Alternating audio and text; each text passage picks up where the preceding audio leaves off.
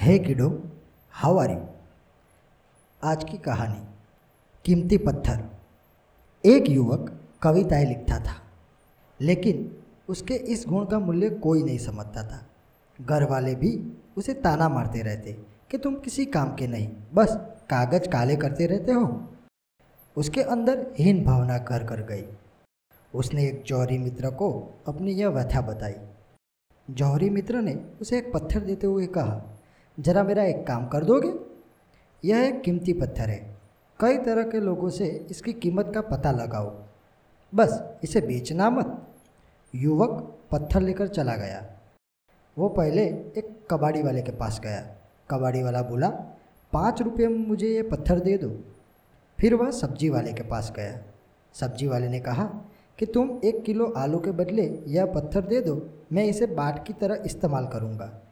उसके बाद युवक मूर्तिकार के पास गया। मूर्तिकार ने कहा, इस पत्थर से मैं मूर्ति बना सकता हूँ, यदि तुम मुझे यह पत्थर एक हज़ार रुपये में दे दो। आखिरकार, युवक वह पत्थर लेकर रत्नों के विशेषज्ञ के पास गया।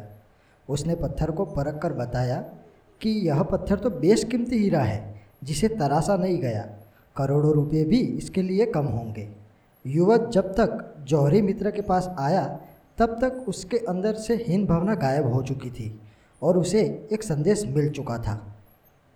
दोस्तों, हमारा जीवन बेशकीमती है। बस उसको पहचानने की ज़रूरत है।